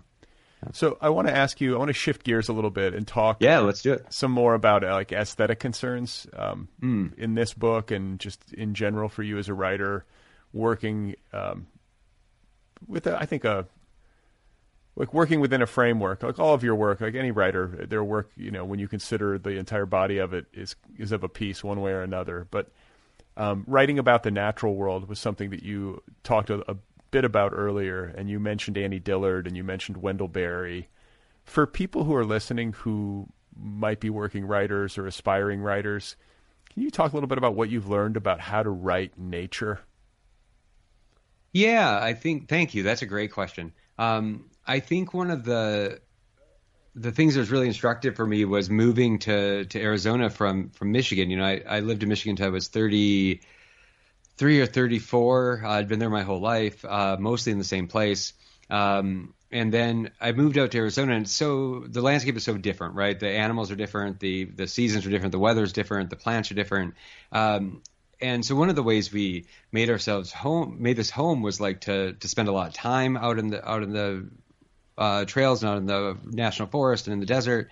Um, and uh, my wife is a, a birder, and uh, she took a master naturalist course here, and and you know has learned so much about sort of the the local flora and fauna. Um, and one of the things you do with that is you, you know, when you first move to a new place, it's like the desert, and that's what you see. You just see the desert, and you don't see the parts of it. You don't see the things. Maybe you learn a couple plants really fast. You learn like the saguaro, right? And you see your first chuckwalla, and you're like, oh, there's these big lizards, a rattlesnake. You already know the rattlesnakes will be there. Scorpions in your house, that kind of stuff. Um, and as you spend more time and you learn more, you learn like the next layer of the sort of the wild place. You know, it's sort of like here's this animal. There's a I only see them if you run before dawn in the desert. There's a banner-tailed kangaroo rats. They like vanish at first light. Like they're only nocturnal, right? You see those, you're like, I didn't even know these were here. I spent all this time here, and I didn't know these were here. Um, you learn the names of the the other plants, the cat claw mimosa, and the, you know these sort of things that you didn't know were there. And every time you learn a new thing, you see another layer of it, and it just sort of keeps opening up um, and it becomes fuller and it becomes more alive. And uh, and you also see if you go to the same places the way it changes over the year. Um, and all that's to say, I think trying to make some version of that in in the nature writing in the book, like trying to be concrete, try to name things what they are, or try to let let uh, especially in the Chapman parts of the book, let him like inhabit a place and sort of be with it and sort of um, to let that complexity sort of come out. Um, you know, I think uh, one of the things most of us don't do on a daily basis anymore, other than maybe like our pets, is like touch another like living thing outside of our home. Like, you know, like you're not getting dirty every day, right? You're not in the dirt. You're not touching, you know, all the plants in the desert are dangerous, so you don't touch them. You know, sort of like the your contact is low, and like trying to like like knowing things and, and seeing them and paying attention to them is like one way you make contact with them. And I think that trying to depict things as they are matters, and then also trying to make them sort of wondrous. You know, we've talked a lot today about like what it would take to like save the world, but I think like if you don't feel affection for it or don't feel wonder toward the non-human world, then then you won't want to save it. Um, and I think that trying to get that on the page, trying to show that these things um, have sort of inherent value outside of their interest to humans and are, are sort of wondrous and, and beautiful and interesting seems really important to me. And in every stage of the book, even in in C's time in the far far future, um, when he's with the, his his tree and he's caring for it, it's like he, he, only has one thing in the world to wonder at. And so that wonder is really total, you know, um, and uh, and that felt really important to me. Like a lot of his plot is just caring for like one, the one living thing there is, um, and if that's all you have, you should take good care of it. Um, and so really try, I guess that's sort of my approach to nature writing here, which is to, to try to be close, try to be attentive, try to name things, um, and try to let them exist on the page, even even beyond their like plot function or they're they're not there as like an objective correlative for like Chapman's emotions or something, right? Like they exist independently of the human actors in the scenes. Oh yeah, I'm just like I'm flashing to like uh, like my favorite example of this, or one of my favorite examples of this, is the work of Terrence Malick like all of his cut, all of his cutaways to nature in his movies um, do that very well. Like the animals will just be like looking at the camera, and it's the middle of like a, you know, I'm thinking of like the Thin Red Line where like you know human uh-huh. beings are like blowing each other up, and then he'll just cut away to like some animal I've never heard of before. You know, it's some uh, it was in the Pacific Theater, so I don't know some island animal, and it's just looking at right. the camera quizzically, like what the hell's going on? what was that noise? yeah. Yeah, it's I mean it's it's sort of wonderful, you know. I um I think one of the the things I've taken the most from like trail running is just you know going to the same places over and over, um, especially during the pandemic where I just roamed a little less. You know, I sort of I ran the deserted trails within you know 40 minutes of my house or something, um, and I got to know where like the like the animals were going to be. You know, like this is the place where you see the coyotes. This is the only place you'll see a javelina in this park. This is a place where uh, I don't know if you know Harris hawks. They're like the only raptors that hunt in packs. They have like little family units, and one will like sit on a saguaro, and the other ones will hunt on the ground. They have this sort of like, um, but there's a family of them near my house, and like I I know where they're going to be, and I see them. Um, and one of the things I think you you learn, or I learned from having a maybe a birder as a, a partner, is um, a lot of the animal noises you hear, animals like warning other animals that a human is there, right? you know, it's like oh that bird song, like but like every noise you hear is a bird being like, watch out, there's that big dumb animal. Um, and the Harris hawks do that. They're sort of like there's like they make this noise that I think is like a warning. It's sort of like, oh, that guy's lumbering through here again, you know.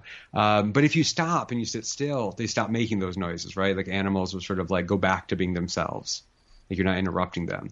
And if you never spend any time in that sort of like pause state, the the world's always reacting to you as opposed to being itself. Um, it seems really great to sort of stop and, and look at what it is as opposed to disturb it, you know. Um, well, I think I, I, relate to you a lot uh, because I think we're wired the same way. Like you're a person who needs motion. Uh, there's just some of us who have to have this. Like you've got, yeah, to, yeah. You've got to run. I've got to hike. Uh, but both of us are out in nature. I think that's a very uh, specific decision. It's I could I could go for a walk around the city. You could go for a run in your neighborhood in like right. a more suburban, in which uh, I do. But it's like you know not the same, right? N- not like, the same. Are, that's exercising. That's like a different. It's a different function. Yeah. Well, I, I you know, I, I sometimes hear people say like, "Well, I like I don't like hiking," and I'm right. like, "You don't like to walk in nature? Like, like what's not to like? You don't have to go up a right. hill. I mean, you could be on a flat surface in the woods. It's not like you have to climb a mountain. But uh, yeah. I really believe that there is something like medicinal. I don't want to get too precious about it, but like it, without any contact, especially some as somebody who lives in this big, huge city, yeah. without any regular contact with the natural world, I think you really lose a lot. And it doesn't even like look. I'm in Griffith Park or uh, you know right. up in the Hollywood Hills. It's not like I'm. It's not like I'm out in, in quote unquote nature in the way that I think most people would imagine it. But I, I see coyotes. And yeah. every time I do, it's a thrill. Uh, yeah. Occasionally, I'll see a hawk, and mm. you, you might know more about this because uh, you're, you, as you say, your wife is a birder. But uh, sometimes, like I've seen hawks, they'll land low to the ground on mm-hmm. like a mm-hmm. stump, or you know, yeah, it's a stump that I saw the one that's coming to mind, and I was walking past it. It was just sitting there, and it was right. totally chill. And I was like, "Wow!" I thought like you know, usually you're thinking of hawks either circling in the sky or up on a high tree branch or something, but it landed low, and I just had this moment with it where I was just like staring at it, and it was staring at me, and it didn't seem the least bit unnerved. I guess it was probably like, "I can fly mm-hmm. away if this asshole comes at me." Right. but I don't. Know. I think it's it's uh it's nice to have those points of contact, and also like that you're not as interesting as you think you are to it, right? Like it's not you're not moving the world all the time. It's good. Yeah, I don't know. I get a lot from it, and I I love the pictures of uh, the desert. You know, you going on these great trail runs, like the you know the photos that you take, uh, especially when you're at like vista points. You know, they're pretty spectacular. Yeah, yeah, yeah. And I'm like, damn, that looks good. I'd love to go. You know, wherever he is, and right. Uh, I also have a sense, and correct me if I'm wrong, that you're a disciplined human being. You would have to be if you're getting up at four in the morning to go trail running. And you're also productive. You're publishing books pretty regularly. You've written um, a big book, you know, that essentially weaves together three novels into one. Um, you know, that all of that is a heavy lift. And you're teaching. You know, you've got a lot going on, and you're you're managing to handle it all. So am I barking up the right tree? Like, are you type A? Like, do you have like a very orderly system uh, to your I life? do think I'm. I, I, you know, I mean, I, I absolutely am a time waster and have my lazinesses, and, and I think it's good. I think actually one of the things that's been maybe recentering the last couple of years was like trying not to think of what I'm doing in terms of like productivity, right? Like it's like I'm not a factory. It's okay. Like just you know like do what I want to do. Um, a lot of writing gets done partly because I like to write. Like a day I write is better than a day I don't write. You know, like I like doing it. So I, I think like that helps a lot. Um, I do think routine um, helps with all that for me. Like I, I do tend to write about the same time of the day. I do have trouble writing if I don't get to do it then. Right, it's hard for me to do it. You know, I write in the mornings. Um, I exercise as soon as I get up here, but that's because it's hot out. Like I, I mean, I, you know, I'm actually lazier about it in the winter when I don't have to like here it's like man you get out of bed at 4 or 4.15 or you don't get to go outside today you know? like, okay wait now, oh, so stop i want to stop you there. Like so you're getting up at 4 o'clock in the morning just to be able to go outside. What what's the temperature at 4 o'clock in the morning it's always like 30 degrees less than it is during the day so when it's 115 it's 85 at at 4.15 in the morning um, it doesn't cool off like until the morning, so it's sort of like you can't run like the sun. Like when students move here who are runners, they're always like, "I'll run in the evenings," and I'm like, "You won't because it's still 120 degrees out when the sun goes down. Right. Like, it cools off overnight." Um, and so uh, it's still pretty hot, but partly it's just like not having the sun on you. Like you know, the the that hour that you can run before the sun comes up is a lot more pleasant than once it's up in a cloudless sky and just beating on you.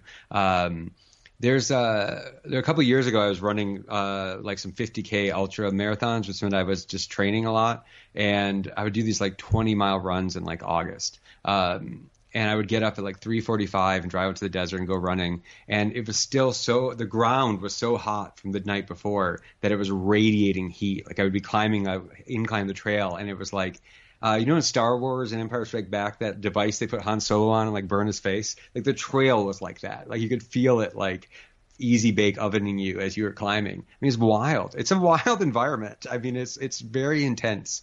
Um, but yeah, I think generally to go back to your other question, I think uh, routine enables that for me. I, I, I think when I was young, I thought being a writer was being like a I don't know like a Henry Miller or Jack Kerouac. I was going to live this like wild life and write about or something.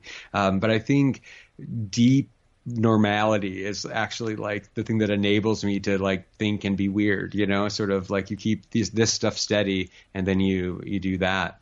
Um, how's you know my my uh, wife's a very serious and intentful person, and um, has always had some kind of like nine to five ish kind of job. So you know, like there, there's sort of a routine baked into our days that is mine are more amorphous. You know, so it's sort of good to like this is the time I cook dinner. Stuff is built into just being a person with her. Um, but yeah, I, I think uh, I I really thrive on that in a certain way. That said, I don't know if you felt this during the pandemic. The thing I missed the most maybe was spontaneity. You know, like just a friend being like, "Do you want to go get a beer or something?" Like, I mean, I didn't have an uh, interaction with another human that wasn't planned for like a month for a year and a half, and I was like, even going to like the grocery store or something was like you planned it for two days and then you went out. You know, I just like I deeply hated like the down to like that kind of planning. So somewhere in the middle, but yeah, I don't know. I think served by routine. I think yeah. I mean, deep normality and e- I can you you made a verb of this, so I'm going to repeat it. Easy bake ovening yourself during exercise. Like that's been my experience too. You need a ritual. You need kind of predictability. I can maybe sometimes take it too far. Mm-hmm. Like I can easily fall into a like a routine. I'm I'm in that routine sometimes. Like I'm like, oh my god, I'm walking the dog exactly like I did for the last 300 yep. nights. Like same time do people? I feel like I see the same people on my same route. Oh, they, absolutely. And they must and look they at shift me with you. Like they're like when you change, like the time of year changes, so you go a different time of day, and they shift with you. Yeah. And you're like, oh, I'm just on like a rhythm with this guy in my neighborhood, and so like for years and years and years, we're just being like, hey, every day, you know, to go by him. Well, I have this. Speaking of which, there's a guy in my neighborhood, and I'm not sure. I can't say. I'm not sure where he lives. I worry that he lives in his car. Uh, mm it, you know, I don't know. I could be totally wrong. Uh, I just I see him and I never know. He's always like standing out on the street. Sometimes he's drinking a beer, and I've started talking to him, and he's the nicest guy. It turns out he's a writer. He's got a project that he's trying to sell in Hollywood right now, and he's like playing this waiting game. And I've been there before. Any writer who's tried to sell their work has been there before. So we just shoot the shit and commiserate. Um, And I realize as I think about it, I'm like, I've been seeing this guy either driving around my neighborhood in his car or just like kind of hanging out in the street for years now. Right. And it's now advanced to the point where we're on a first name basis and like know a little bit about each other and like we'll still you know stop and talk for 10 or 15 minutes, but he's become part of like the furniture of my life and vice versa. Absolutely. Yeah, yeah, yeah. um, but it's, I guess that's an outgrowth of having a, uh, a routine. Sometimes it can yield these things. It might not have otherwise happened. Yeah, there's a, a, noticing you don't do unless you spend a lot of time in your lap. I mean, I feel like that's one of the things that um, if you had the the time to sort of to do that, or you're working from home during the pandemic, had sort of the privilege to be in one safe place. Um, everybody did all this noticing. Like everybody got to know the animals that live in their backyards, or like you know, um, I think you know, uh, Jess worked from home through the uh, still working from home mostly, um, and uh, like she can identify the individual birds that like come to our yard. You know, she's like, these are the three curved bill thrashers that live here, and this is the one with this beak. And it's like, you know, they they've stopped being birds. They've started being like individuals, and it's just by having time to have that attention, right? Just she sits on the backyard and works on her laptop and like sees them living, you know, and and um, I don't know, it's it's pretty great to just realize this space that's been behind your house for a couple years has these individuals in it, or your neighborhood has these individuals in it, these people. You know, it's so easy to be disconnected in an American city or an American suburb. You know, it's nice to have it sort of populate with things that are worthy of your attention and always were, but you didn't give it to them. Yeah, yeah, yeah. and I I, I, I totally uh, relate to this notion of nature revealing itself to you in layers. You know, you'll notice yeah. one thing and then you'll notice another. Uh, I find too, just like if you if you hike a certain trail or you run a certain trail or take a certain walk in your neighborhood over and over and over again over a long span of time, you start to pick up things about like the rhythm of the seasons, like oh, this tree sheds right. its leaves this time of year Mm-hmm. Or the air smells this way this time of year, and like, oh yeah, this is great. This is when the wildflowers bloom, and you know, you start to be able to look forward to these things, and and you would never get it unless you were out there consistently. Um, and I, I'm not even necessarily looking for it in a specific way. It's just right. kind of it happens enough. Eventually, it gets through my thick skull. Yeah, I, you know it's good. I think especially with so many people, you know, moving around the country, or going different places for work, just because the way things are, it it can be very isolating to be in a place where you don't know the rhythms. You forget that how much you relied on like just the the seasons to guide you emotionally living in the Midwest or something, right? It's like this is the time of year for this, this is the time of the year for this. And then Phoenix is like, hey, it's hot and sunny. Like, right. So, like, right. I, I almost feel like we talked to this the last time we talked, but like I had this sensation of like time not passing when I moved here, and I couldn't shake it, and it, it became this like weird melancholy the first like year I was here, where I was just like like the first semester ended, and I had no I did no like emotional preparing for like feeling the end coming because like the season didn't change, you know, right, right. Um, and like I I was like incapable of understanding what was happening because I just didn't know what time of year it was. I mean, it was like made me a weird person. Like, but I would. I would, I will say this: I feel like because people will often be like, "Well, I need the seasons," and I get it. I grew up in the Midwest too, so I, I totally exist understand. everywhere, right? Yeah, I was just going to say that. Yeah. Like, I think living in the desert, it takes a while, or took me a while to realize that there are detectable seasons, even Absolutely. if they are different from our traditional like Midwestern ideas of them. But like, there's a fall, there is an autumn in Los Angeles, or at least you know, it seems like it's shrinking or something every year. But yeah, well, it probably is. Yeah. Um, but like, I know that time of year, the the Santa Ana winds kick up, the air smells a certain way. Um, obviously, there's some leaves that fall, and then desert winter is glorious. Like, yep it's great. It's the best, right? When you're in yeah. like January, February, I imagine you must be loving it. Like it's just, uh, especially after a rain, like the rare rains that blow through, like the mm-hmm. way that the mm-hmm. desert smells after a rain. Ah, oh, so good. So good, yeah. right? You know? Yeah. And I didn't know that. You know, these are things I didn't know until I, I lived out here. But I don't know. There's little signs, and and I guess like the the changes, uh, you know, that we normally associate with seasons aren't maybe as dramatic here or there as they are in other places, but it, they're not non-existent.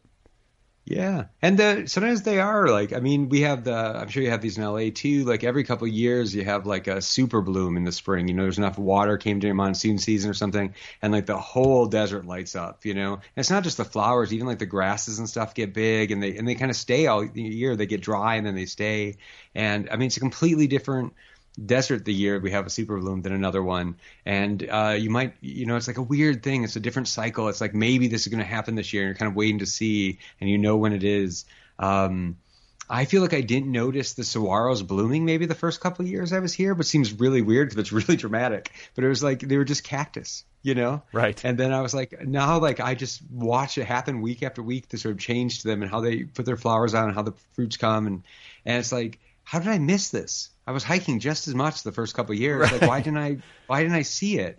And it just didn't even occur to me. I don't know if it occurred to me that they flowered. Like, you know, like I don't know that I understood that cactus did that. You know, it was sort of wild, like because it wasn't a tree. I didn't know what it was doing. You know, um, yeah. Do you find when you go other places that you see more than you used to there? Because like when I go home to Michigan, I feel really lit up. Like it's now it's maybe the contrast or coming back or the way I taught myself to see the desert is now like a form of attention I just bring back to the place I'm from. And I just feel like like I go my dad as like hunting land. I'll go out there and like work with him on it, and I just see so much more than I did seven years ago when I was there. And I can't tell if I'm just like a little quieter brain, come a little older, if I'm just sort of more willing to be out there in it or something. But it does feel like training myself to see the desert has helped me see home too, um, which I guess is great. I mean, it's sort of that's the ideal that that would happen. I like that theory because I, like I say, it's a subtler. It requires a subtler attention to notice the differences um, that are very real. They're just not as in your face as like, oh, the like the you know every deciduous tree in the entire region just turned orange. You know, like, right? Yeah. it's kind of hard to miss autumn or whatever, or the change of seasons in the Midwest. But yeah. um, I don't know. I think part of it too is quieter brained having a love of nature. Like I like to pay attention to these yeah. things, you know, and it seems like you're the same way. And um, I, I love going back to the Midwest. I think maybe having that baseline familiarity with it from my childhood, and I mean, you mm-hmm. have it mm-hmm. from the first thirty some odd years of your life, like. I don't know. Maybe you see it anew. Like you go back and it's all familiar, but it's all foreign, uh, all at the same mm-hmm. time. Yeah, I think it feels um, you know, there's so much, uh, especially I was home a couple weeks ago uh, to see my parents for a couple weeks after, you know, not being able to travel for a year and a half, and I hadn't been home in a long time, and it was uh, even more dramatic just from having it withheld for a while, you know, in a certain way that was, and just the relief of being there. You know, I, I don't know if you've gone to travel or, or see your your folks or family after the pandemic, but I think the way in which kind of re-entering some of those places after this dramatic year and a half we've had is like it was both wild and mundane at the same time. So easy to sit in my parents' house or visit my aunts and uncles or something, and also felt like we were never going to do it again. So like, it just feels very like lit up um, in a way that I, I I hope doesn't normalize too fast. Like it'd be nice for those things to feel special for a long time, um, as opposed to like oh, I got to go home for Christmas and see my. Know, and you know, it's because it, travel's a drag sometimes too. But like, it's nice that it feels uh, spectacular in a certain way. Um, that that's a source of wonder to sort of be in this place, I, a house I've been in for 40 years. You know. Yeah, and I think the time of year that you went, I mean, that part of the country in early summer is just glorious and uh, coming out of like 120 degree heat and to suddenly be are are you in where I'm trying to remember where you grew up. Is it in upper Michigan or? No I grew up in like mid Michigan near like Saginaw and Bay City and I grew up in a small town called Hemlock. Um, so sort of uh, maybe like 20 minutes from two like 60,000 person cities but like a really small town um, but it was great. You know, I was there. My parents live on the country, and I was there uh, right at like apple blossom season, which felt like a nice thing at, after work on this book. You know, and um, was there the day where the wind comes through and just blows all the apple blossoms off at once, right? Like it just happens and it's like they're there and then they're not. And it was sort of a it was a neat uh, I don't know, like a nice coda sort of to like that kind of thing to be there for that. And to, um, I came home and planted trees with my dad on his hunting land the first day I was there, and then you know watched his apple blossoms blow away, and I was like, all right, felt like a good capper to this you know thing I've been working on. long this is, time. This is very Instagrammable. I feel like. Uh, yeah, you know. absolutely. Yeah. It was a weird like post research, right? Like it's like I'm like, oh wait, no, now I know how apple tree planting goes. Well, I just got to say, um, as we consider all of this stuff around climate change and what kind of future we might be facing, that uh, please advise your parents not to sell their land to Bill Gates and uh, Right. keep that land. You're gonna, you might need it. yes. it's going to be uh, I you know I keep trying to lobby in my family. I'm like, I feel like northern latitude land is it's a good investment right now. Forget about investing in Apple. You know, uh, speaking Right. of apples, but uh, yeah, yeah, yeah. I think like you got to go try to find uh, a patch of real estate someplace near a lot of fresh water and biodiversity. And even then, it's going to be a mess. But I mean, it's your best shot, right? yeah, I think that's probably going to be true. Yeah. That's gonna be an interesting time. So are you um are you working you mentioned earlier you said you couldn't say too much about it but are you you're working on another book at this point? Yeah, maybe. I mean, you know how the sort of publishing speed goes, right? You know, so I've sort of been working on something else for maybe a year and a half now. Um, going well, I think, you know. Um, but yeah, getting in that sort of deep, like, second draftish kind of thing, you know, which feels like when the work really, really gets done for me. Um, so it's a good phase. Uh, I think one of my goals, you know, publishing wise, is always to be deep in something about the time the book, new book, last book is coming out, right? I mean, I think, you know, I don't, Appleseed comes out in 13 days from right now. Um, hitting this place with nothing on the page is like a dire, dire feeling. You know, you sort of have this like, I'm never going to write again. You feel distracted and weird. Um, and so having this other, uh, you know, world in progress to sort of go hang out in is, is a real joy at this stage.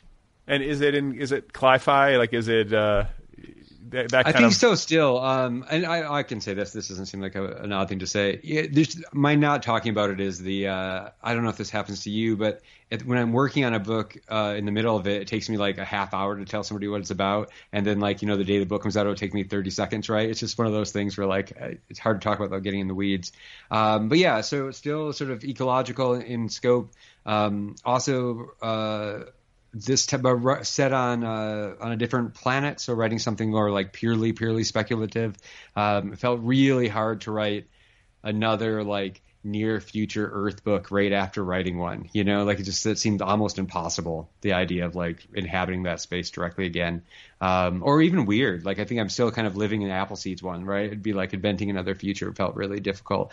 Um, and so some of what I was talking about before about like getting to design things differently or, or getting to solve some problems while focusing on these other ones is sort of interesting. Um, but maybe getting to do something a little more um, purely fantastical and sort of invented from the ground up, which has been really fun. It's sort of something I haven't done before.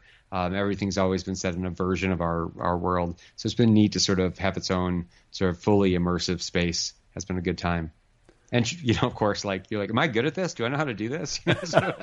all, all those fun thoughts, right? Which is, I think, you know, you should always feel that a little bit, right? You know, sort of like it, the book should feel impossible until it becomes possible. You know. Well, I uh, certainly had a sense reading Appleseed of um, how you might have felt.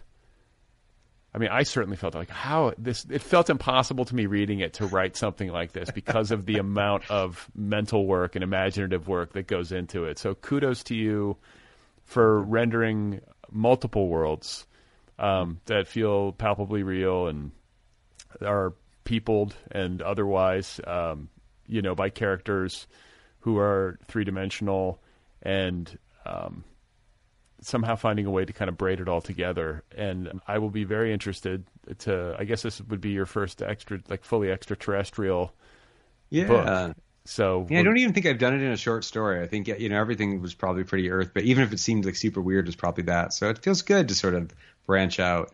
Um, I don't know. It's a good thing. Seems nice to sort of get to. Uh, I think one of my like long term writer goals is like to like write a book in like every genre I like. And as you know, sometimes I try to do five of them at once, but like I, feel like um, that seems like one way to keep things fresh is just to keep being like, oh, I like this kind of book, I like this kind of book, like this kind of book. Let's keep branching out that way. So uh, yeah, I feel like that's part of the challenge or part of the enjoyment that gets you to the desk. Awesome. Well, congratulations to you. Really appreciate you taking the time to talk with me again. Glad we got to feature this one uh, in the book club, and just wish you well the rest of the summer. Stay cool. Uh, also, get some sleep. I mean, I know it's right. it's nice to run in the desert, but like you know, getting up at three forty-five. My God, you must. Oh be no, going... I just go to bed at like eight thirty every night. It's okay, okay, okay, good, good. Uh, well, it's nice to touch base with you, and hopefully next time around uh, it's in person again once we've fully moved beyond uh, you know this phase of existence yeah. that we've been in. Yeah. Thanks so much, Brad. All right, folks, there you have it. That is Matt Bell, and his new novel Appleseed is available from Custom House Books, the official July pick of the Nervous Breakdown Book Club. You can find Matt on the internet at mattbell.com. You can follow him on Twitter. His handle over there is at mdbell. What is it? Let me see. At mdbell79. Again, the novel is called Appleseed. Available right now. Go get your copy immediately. The Other People podcast is offered freely. The entire archive of this show, more than 700 episodes and counting, is available to you, the listener, free of charge. It's a listener supported show. If you like this program, if you listen regularly and you get something from it and you have the means, I hope you'll consider supporting the show. You can do that at patreon.com slash otherpplpod. That's patreon.com slash otherpplpod. For as little as a dollar a month, you can support this show. There are different tiers, different levels of support. As you move up the scale, you can get stuff. You can get a tote bag, a t shirt, a coffee mug. I will wish you a happy birthday. I'll write you a postcard. Patreon.com slash other PPL pod if you are so inclined to tip your server. If you have something to say to me, you can write to me. The email address for the show is letters at otherppl.com. Letters at otherppl.com. The Other People podcast has its own app. It too is free. The Other People with Brad Listi app. Go get it wherever you get your apps. This program also has its own YouTube channel. Did you know that? The Other People with Brad Listi YouTube channel is now on YouTube. Track it down and smash the subscribe button. Another great way to support this show is to rate it and review it on Apple Podcasts or on Stitcher or Spotify or wherever. Rate it and review it. It helps other listeners find the show when you do that sort of thing. Okay? I think that's it. Who's up next? I don't know.